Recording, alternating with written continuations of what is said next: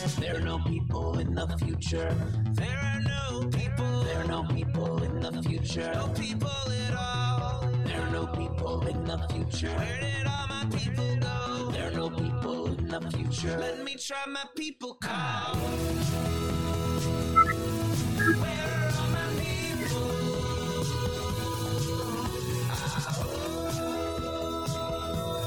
Where are my people?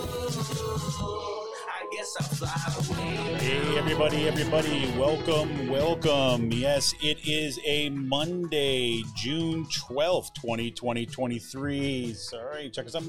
Welcome to Raging Chickens Out d'Coup Live. This is Kevin Mahoney, creator and founder of Raging Chicken. On Out d'Coup Live, we talk to progressives, activists, and troublemakers of all sorts, right from our own backyards and across the country. You can also join us live at the end of the week for our Friday Politics Roundup, where we break down the good, the bad, and the ugly in state and national politics. You can get all our shows by subscribing to our podcast on Podbean, iTunes, Spotify, wherever you get your podcasts. And you can support this show by becoming a patron for as little as five bucks a month. Head on over to patreon.com slash rcpress today. You can help out the show right now by heading over to our YouTube channel if you're not there already. Smash that subscribe button, like the stream for this show, and hit that notification bell so you know every time that we go live. And if you're one of our awesome podcast listeners, make sure you leave us a five star review on whatever platform you listen on. And leave a comment to let other folks know why you like the show. Little things like this help other people find the show. And for more PA Progressive Talk, tune into the Rick Smith Show's live stream at 9 p.m. Eastern on his YouTube channel, Twitter, Facebook, wherever you get some streams. Make sure you subscribe to podcasts wherever you get your podcasts. Check out the ricksmithshow.com for the latest across all his platforms.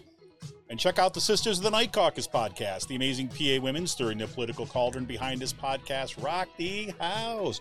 And they know where the bodies are buried. Make sure to follow them on Twitter at, at the Night Caucus. That's at the Night Caucus on Twitter. And subscribe to their podcast at Anchor, Spotify, iTunes, or wherever you get your podcasts. And if you haven't heard, The Signal is a new podcast from the Bucks County Beacon.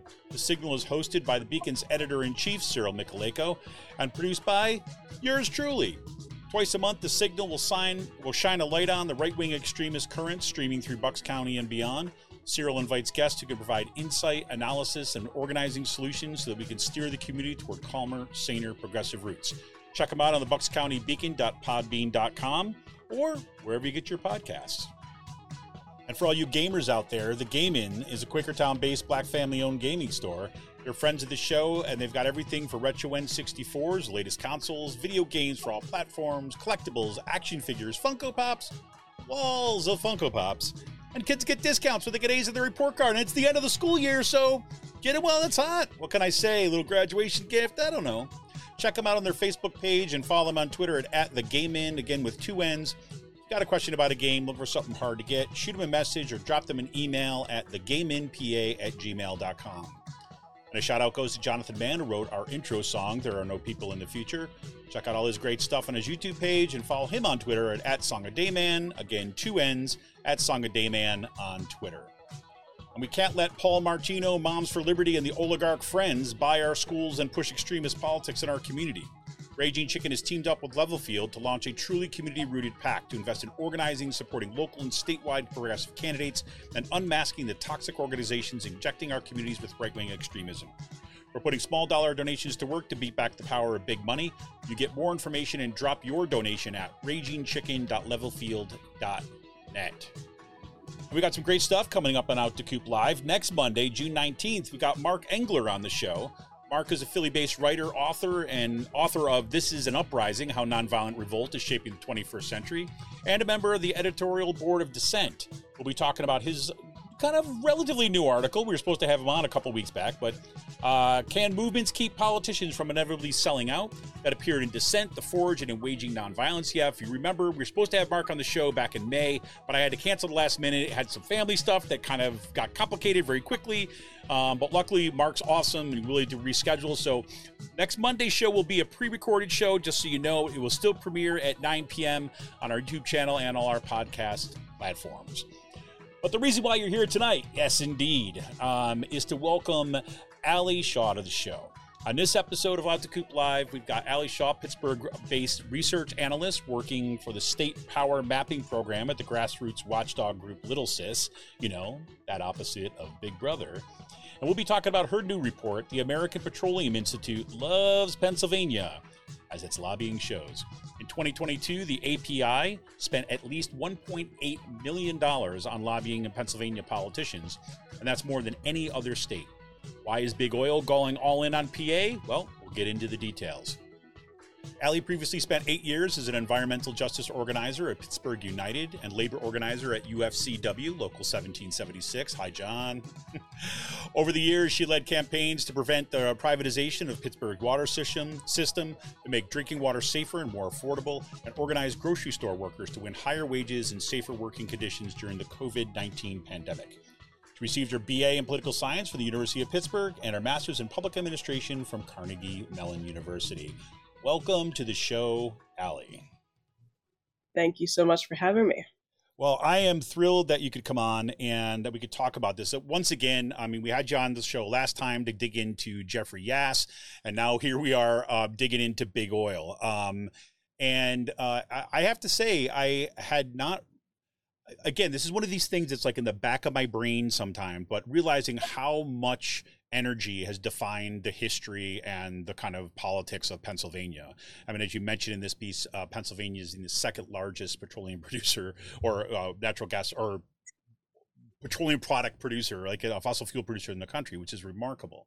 And I'm glad to be talking to you today. I mean, you think about, you know, I'm just looking, I was, you know, getting ready for the show today. I'm like, well, just this week, we come out a week of like being like blanketed in smoke from wildfires in Canada. Right. Um, yesterday, a petroleum tanker kind of basically blew up, caught fire uh, under a bridge at I 95 in Philadelphia, causing the whole bridge to collapse. Right. And then, as of today, the this new um, court case, kind of um, unprecedented court case, kind of uh, by youth, a youth-led climate lawsuit in Montana um, started, which is basically challenging the state of Montana, basically saying they violated their own constitution, which guarantees um, the citizens of the state um, access to a clean environment. And this is going to be a historic case that's going to have implications kind of across the board um, for, I mean, I think for the future of our politics.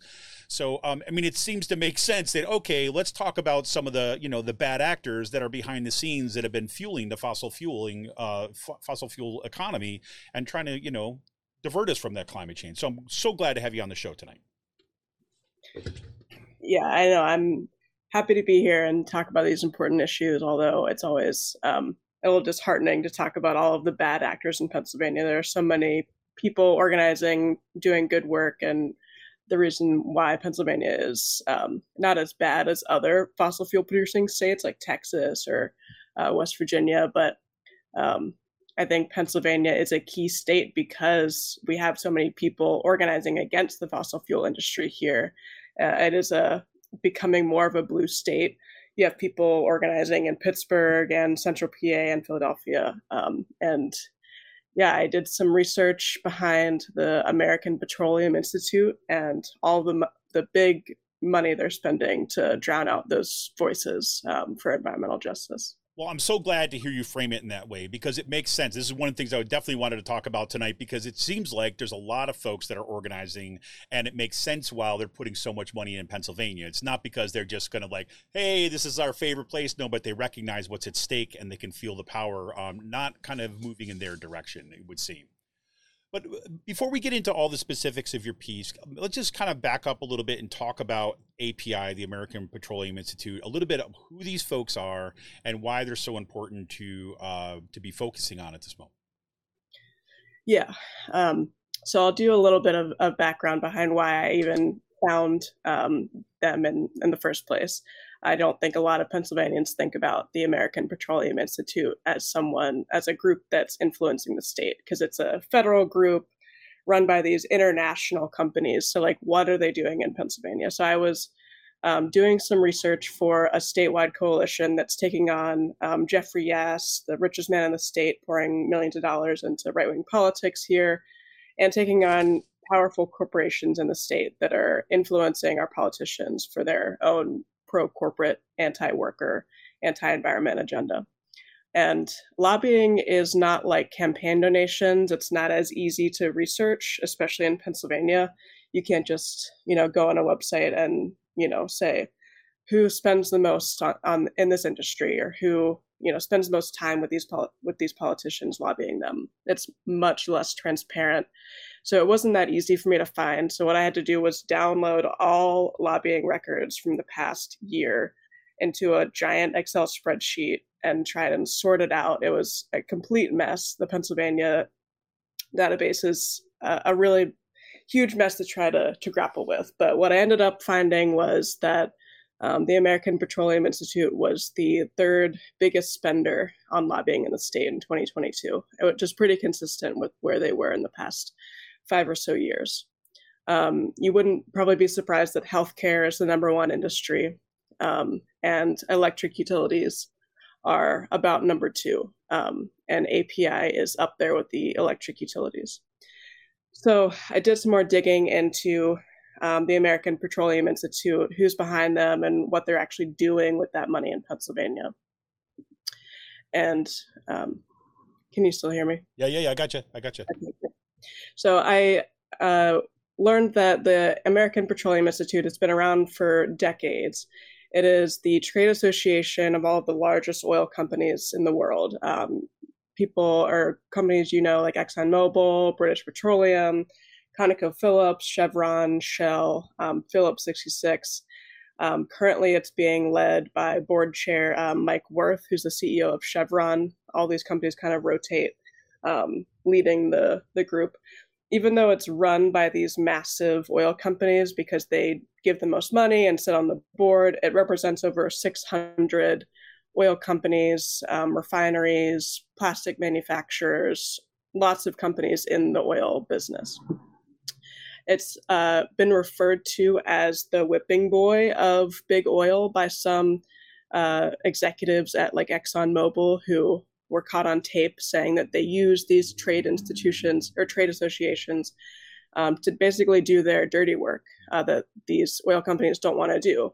Exxon and Shell want to paint themselves as actually pro and pro environmental justice. You know, you see all these ads with uh, BP and Exxon saying we're actually solving climate change. Um, and they get to greenwash themselves and paint that picture of themselves while also donating millions of dollars or tens of millions of dollars to this group, the American Petroleum Institute, and send send that group out to lobby um, on their behalf in, in terms of not taxing oil companies, uh, removing any regulation that might be imposed on oil companies, um, allowing them to build more infrastructure in the United States and abroad. So this is stuff that the, these companies don't really want on their hands, so they get to pass it off to this group that no one really knows about. Um, and they don't only lobby on, in the federal government, and they spend millions of dollars every year, $4.4 million last year lobbying the federal government. Um, they also have become more active in state governments because they, I think, have rightly uh, learned that that is where a lot of the policies that are impacting them happen. You know, approval of projects, uh, local regulations. Um, so in Pennsylvania, they uh, spent about 1.8 million dollars last year. For context, the largest spender, which was the Blue Cross, Independence Blue Cross, uh, an insurer out of Philadelphia, spent about three million, um, which is by far the largest.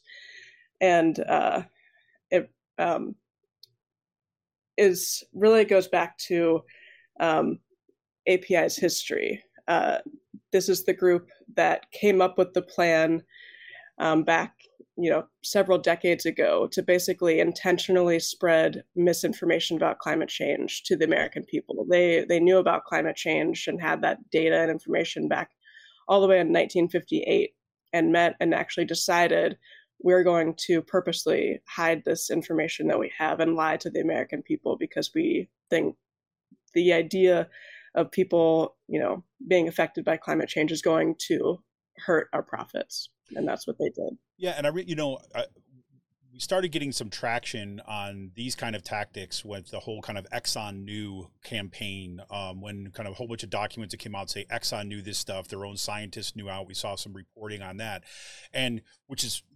fantastic that we get to see this and we get to track it next to what happened with tobacco and seeing the same tactics, not only the same tactics, but the same people being employed to execute the same strategy of kind of disinformation and so on. What's API, I think, which is why I thought your article was so important, is because, like as you've already said, is API, nobody knows what the hell API is right? And so it remains, even if Exxon gets flagged, right, or you know BP gets flagged, um, these groups continue on to doing their work, and you know these industries can say, well, look, that's API, that's our lobbying arm. That we're not doing that as Exxon, you know. And I think about this every single time I'll like I'll go to you know fill up gas in my car and I see like, hey, for every gallon you think we plant a tree and all of this. I'm like, this is so insidious.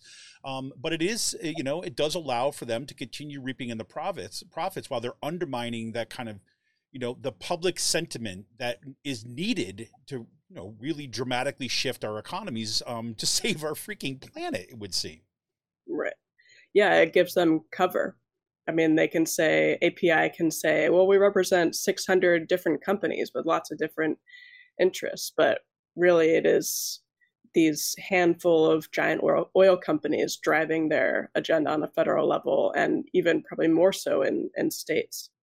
Um, and I just want to give you a summary of the profits that some of these oil companies brought in just last year. So you can see how small of a of a drop in the bucket this uh, 1.8 million is, even though it's a lot for for Pennsylvania compared to other companies. So Exxon brought in nearly 56 billion in one year.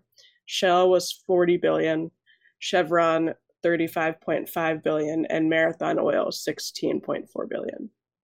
So these are companies that make hundreds of millions of dollars a day.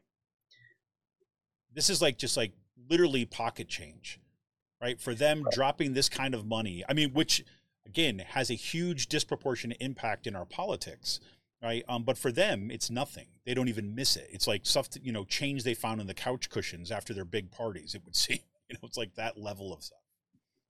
Right, and it allows them to continue their legacy of disinformation. Really, um, in Pennsylvania, it's a little bit unique. It doesn't operate like typical trade associations or even um, other corporations in Pennsylvania in terms of lobbying or campaign donations. API doesn't give any anything in campaign donations. Some of these big oil companies do for sure um, to state legislators, congresspeople, the governor.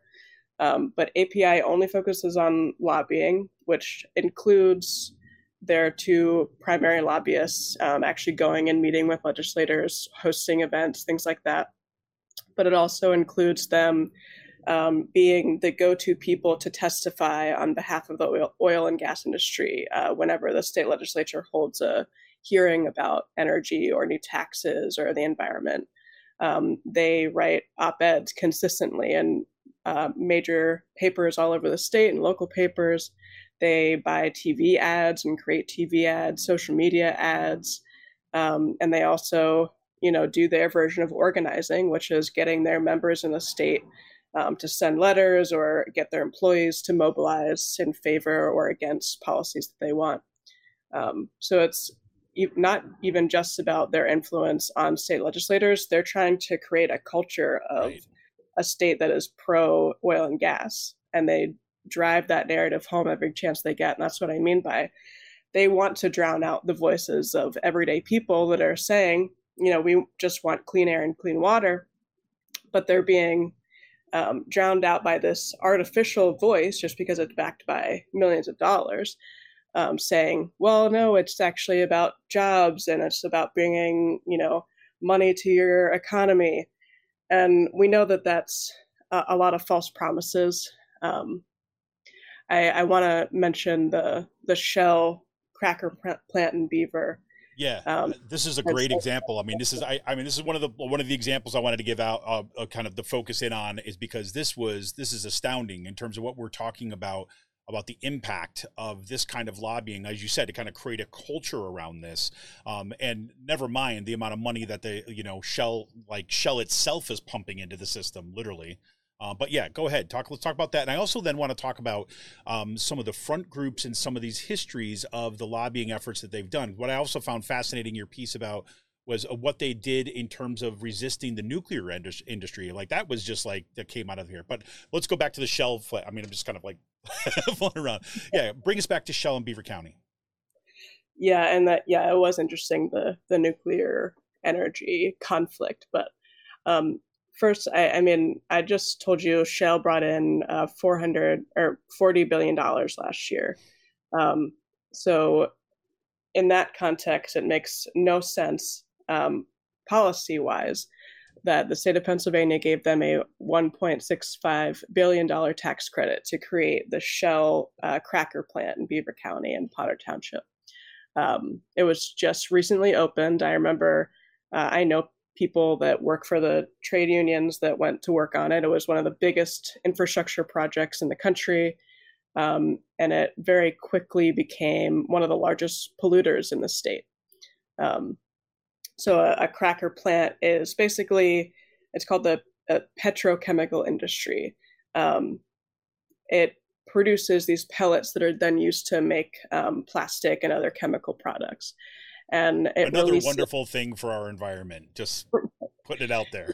you can imagine it, it doesn't produce a lot of healthy things. Yes. Um, uh, so it during that process releases toxic chemicals into the air um, that cause things like cancer, asthma, um, other diseases that people in the area in Beaver County are breathing in whenever Shell uh, goes above their, you know, allowed uh, amount of pollution, which is also, you know, they shouldn't be allowed to pollute at all, but they even exceed the state regulations frequently.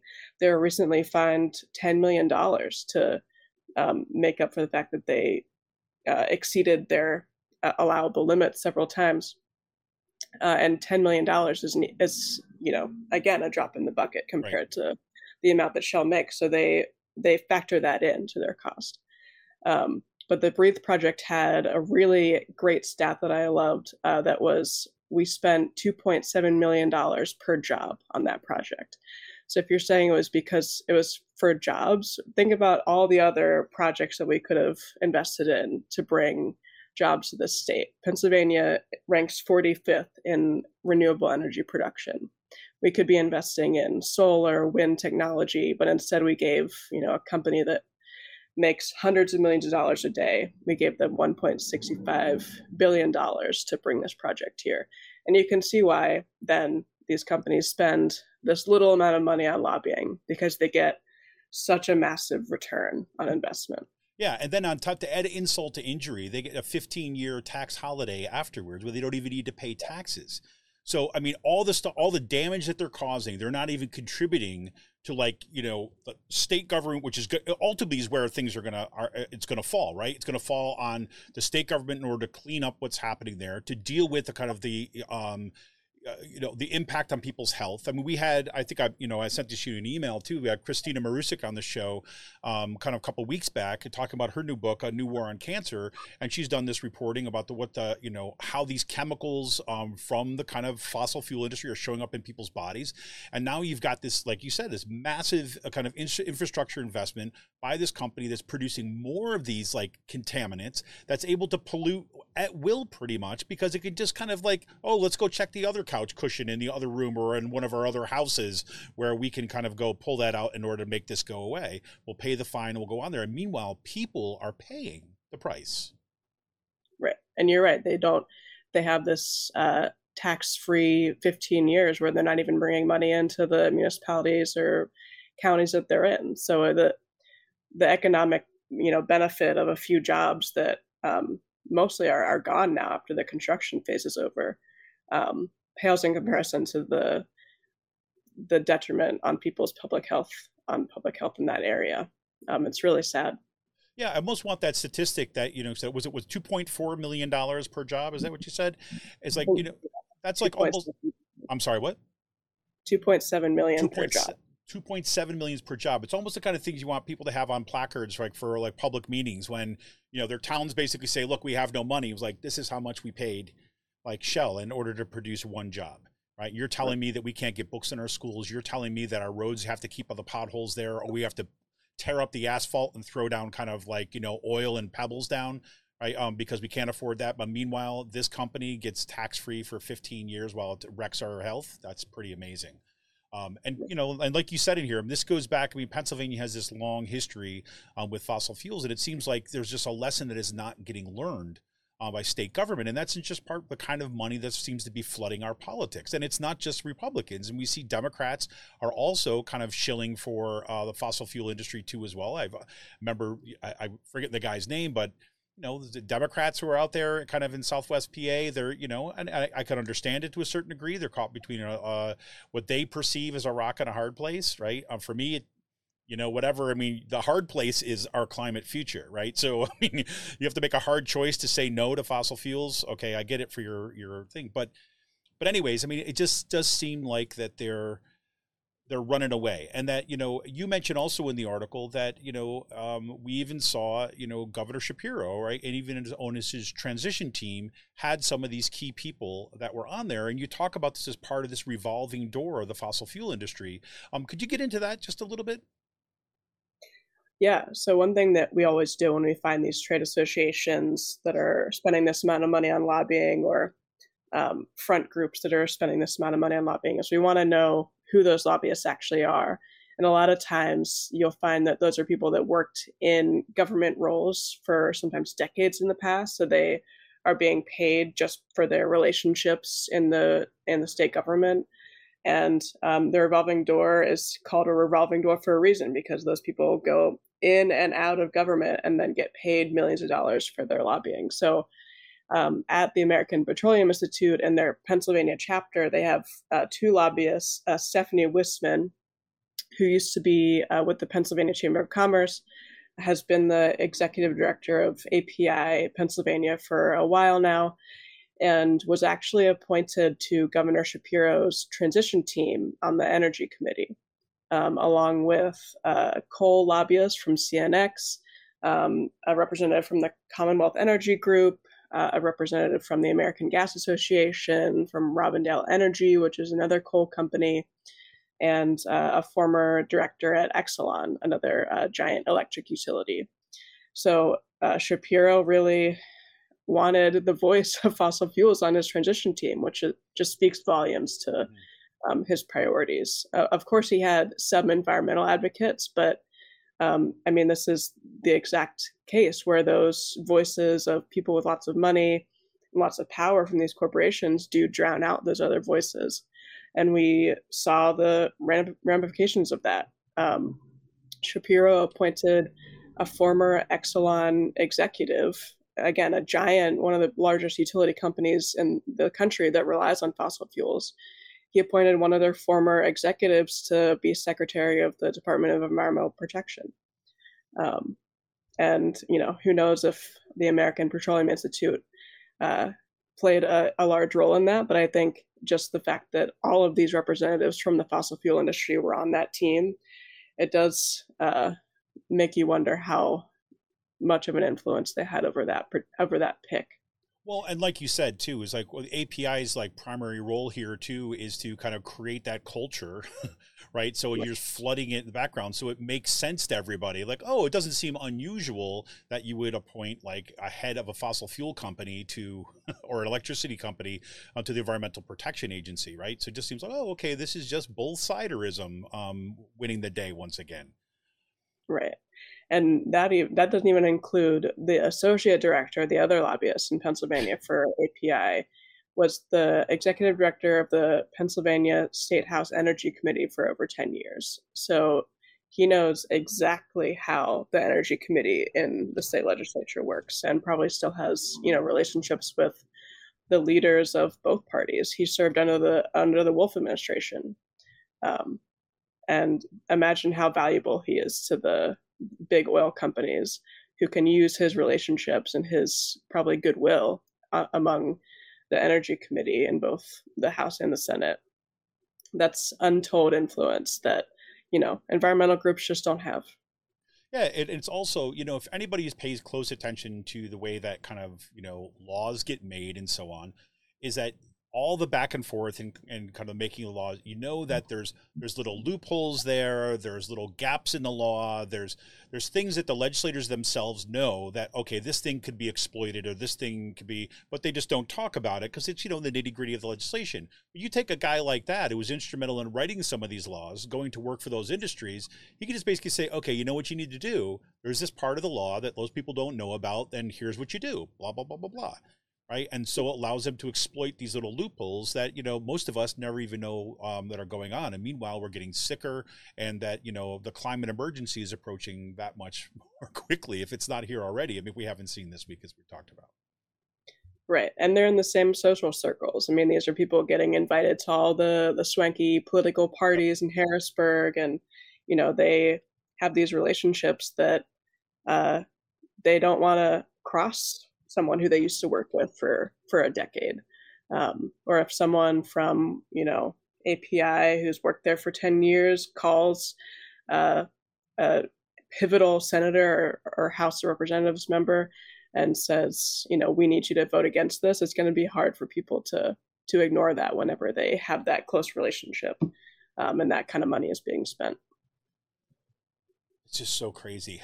The other thing you also mentioned here is that you know what the API has also done in the past is has um, kind of funded front groups, right? That get out there, and so it's like this is like two steps then removed from the industry itself. We get these, you know, innocuous sounding or say pro democracy or citizens, you know, uh, pro citizen kind of organizations, but they're out there just doing the dirty work of the fossil fuel industries. Can you talk a little bit about that too as well? Yeah, yeah, it is fascinating that they come up with these degrees of separation to get it off of their hands. So the American Petroleum Institute, and sometimes in partnership with other right wing groups or the Chamber of Commerce, um, sets up and funds these front groups that if you, like you said, go on their website, you might think, hey, this seems good. You know, they are talking about jobs. Um, one of the groups that API funds is called Citizens to Protect Pennsylvania Jobs sounds great. you know, yeah, who's against that, right? I mean, um, the other one was Citizens Against Nuclear Bailouts. Uh, again, good messaging. No one likes bailouts. Uh, that's a term that's very loaded in American politics. And then another one was Stop New Energy Taxes. Um, so let's take Citizens Against Nuclear Bailouts first, because this was uh, a couple years ago a vehicle that these companies put a lot of money into both um, these big oil companies and natural gas companies um, with interest in um, protecting fracking in Pennsylvania.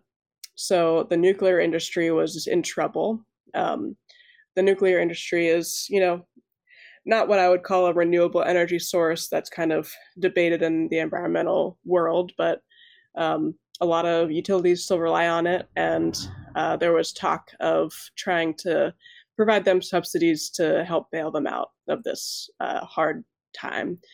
And the nuclear energy industry oftentimes is in competition with oil and gas um, because it's different energy sources, different companies. So, in lots of states, the oil and gas industry took advantage of this situation and started these front groups uh, opposing any sort of bailout for the nuclear industry nuclear energy industry, even though these oil and gas companies themselves are getting lots and lots of subsidies, as we just talked about. They're against subsidies for any other industry that might be in competition with them. So they spend millions of dollars, not only through this front group, but through API and individually as you know separate companies. They spent hundreds of thousands of dollars on lobbying. And in Pennsylvania, they were successful in stopping any subsidies from going to the, the nuclear industry. Um, that ended up not being the final nail in the coffin. They eventually recovered um, after years, but that's just an example of the kind of power that these front groups can have. Um, and you did have to do some digging to find out who was behind that front group. I, there were only a handful of articles, and a lot of them were after the fact, after these campaigns were actually happening. Uh, so they do do an effective job of kind of tricking the media and making it seem like this is some sort of grassroots movement even though it's funded directly by these big oil and gas companies. Yeah, it's remarkable. And as we see the kind of like, you know, this continued downsizing of our of our media, um, this becomes even more difficult. I mean, we see right now, you know, we have Gannett workers that have been on strike, you know, are kind of threatening to have even larger strikes now. We see um, newsrooms um, getting smaller and smaller, and organizations like yours, you know, organizations like LittleSis are kind of say filling these gaps. Um, but meanwhile, um, you know, the media becomes dominated by you know those folks who have got a ton of money um, to get their messaging out there, and uh, reporters. Eh, you know, again, I don't want to always fault journalists for it because I mean, I, I look, I you know, you know, you talk to anybody, any journalist who's out there who's actually a good journalist, you simply cannot pay attention to everything uh, like everything at once. Um, and especially when you got new organizations and front groups seem to be emerging like every other year uh, with great sounding names. Um, just doing that kind of work of digging into, like you said, digging in to find out who the hell is this now, right? Who is this organization? uh, it's pretty remarkable right and sometimes they they do a good job of not even having to report until a year or two years later uh, because these giant companies can get around um, being held accountable to report their donations to front groups for example um, but another example i wanted to mention and this is probably something people in pennsylvania have seen in headlines every budget season is like when are we going to start taxing the natural gas industry um, Pennsylvania is the only major oil and gas producing state to not have a severance tax on natural gas. And you hear, you know, Governor Wolf proposed it a couple times. Um, I think Shapiro has has talked about it. I don't I don't remember if it's in, in his budget currently, um, but it's just always this thing in in the uh, Pennsylvania politics that people propose, but it, it never actually happens. And that is partially because groups like this front group, Citizens to Protect Pennsylvania Jobs, and others, um, like the Marcellus Shale Coalition, vehemently oppose any new taxes on the natural gas industry. Um, and it benefits the oil industry too because they don't want taxes on their on their projects either. Hmm. Um, so they've done a very effective job at using these front groups to, again, make it seem like it's a grassroots effort, make it seem like it's a broad coalition when really it's just a handful of companies um, spending millions of dollars on lobbying so they can save hundreds of millions or billions of dollars on taxes.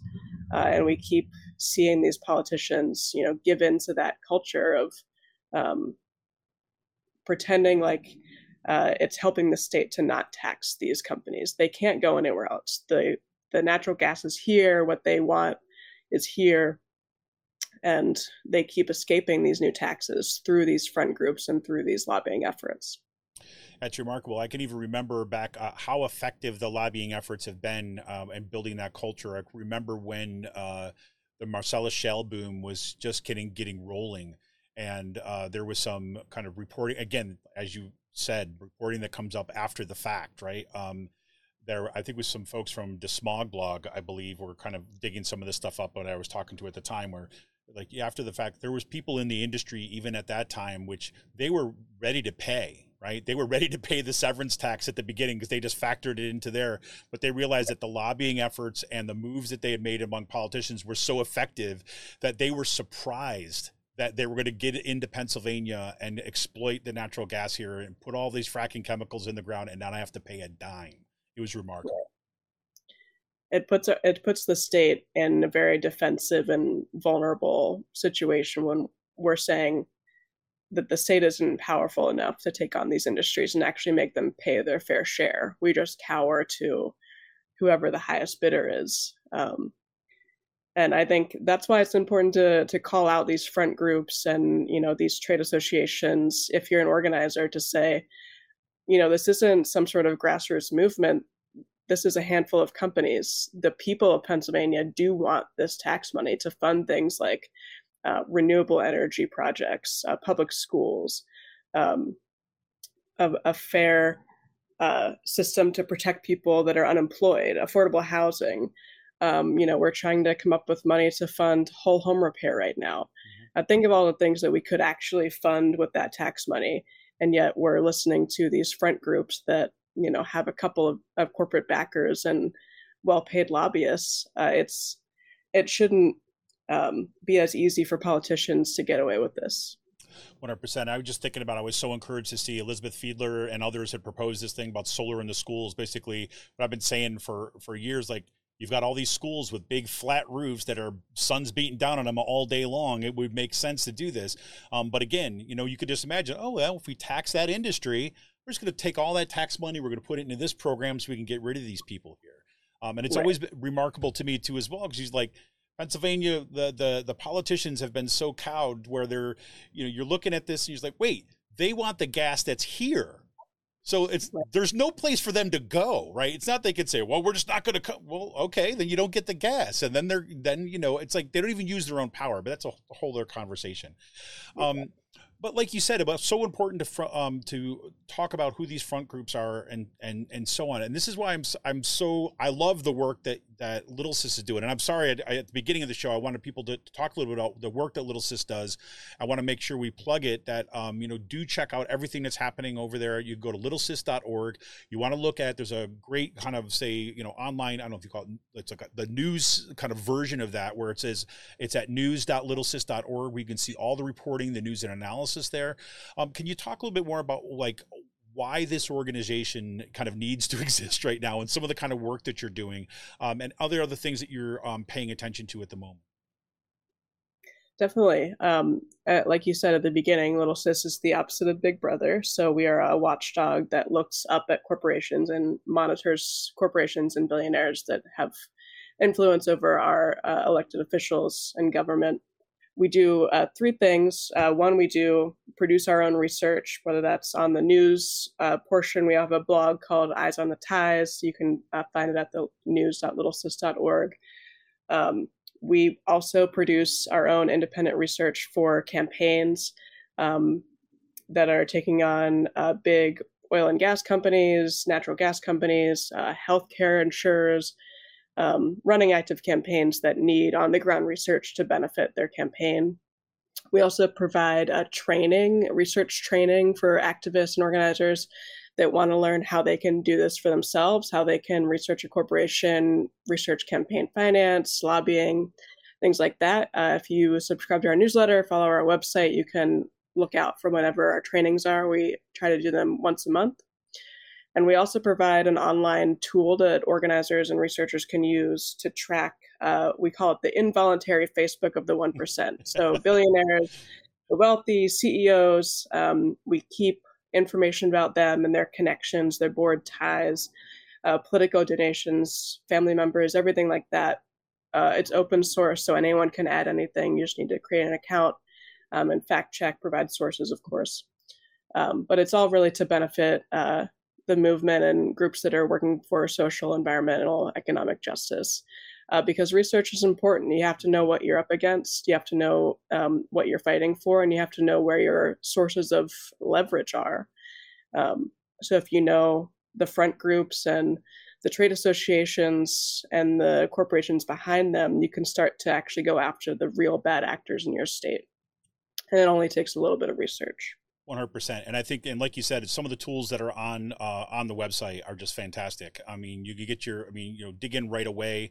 Um, access to tons of fantastic information. I can't say enough about you know um, the research that has come out of LittleSis, the work that you're doing, and others at LittleSis have been doing. Um, I've been kind of like slowly flagging some other folks, like as part of it, are producing other things to try to put as much of a spotlight as we, we can in our little space here, this media space, on the work that you're doing um, for exactly those reasons. I mean, we're seeing this in Bucks County.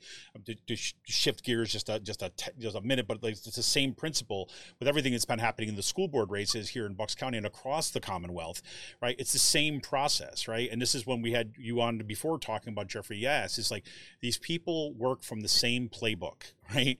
You know, it's a very similar dynamic, but getting to the point where you can to see, understand how to track this and how to do the research, that's the tricky part. And organizations like LittleSis really are kind of the, are the, the tools of the movement, if you will. Exactly, yeah.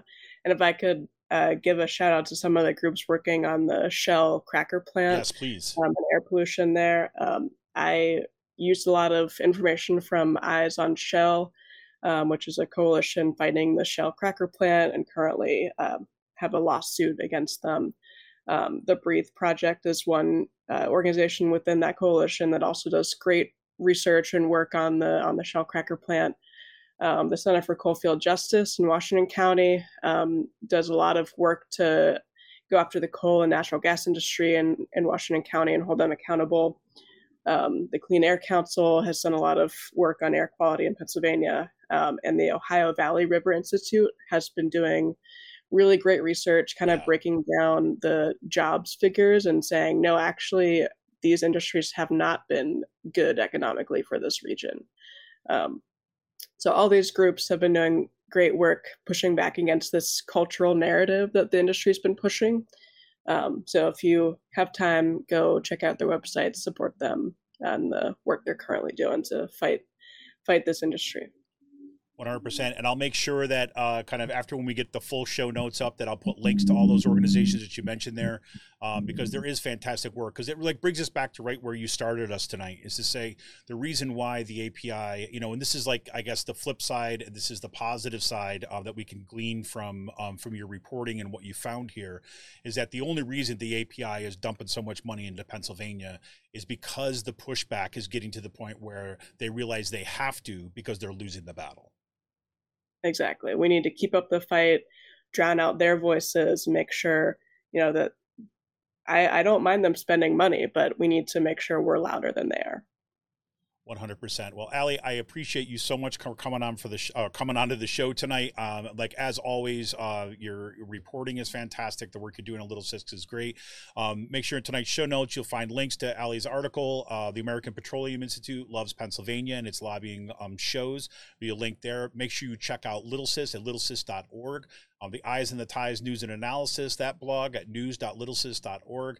And you can follow Aly on Twitter at Aly, A L Y M S 77 um, for all the kind of updates. Um, I really appreciate you coming on the show and thanks so much for your work.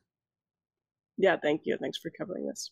All right, everybody. Uh, thank you all for tuning out tonight. Um, and just more, you know, tools and food and fuel for the movement going on here. Um, thank you all for tuning in. Um, this Friday, we're going to be doing a whole bunch of updates on the school boards because uh, it has been an absolute shit show happening here in Bucks County. So we'll make sure that uh, we'll be talking a bunch of that on Friday. And uh, next Monday, remember that we'll have uh, Mark Engler here um, talking a little bit about some kind of inside outside movement building strategies here. So this is Kevin Mahoney, creator and founder of Raging Chicken. Want to thank you all for tuning out or tuning in. Don't tune out. Tuning in tonight. Um, spending a little time with us. Keep up the fight. Keep up the struggle. Have a great week, all. See ya.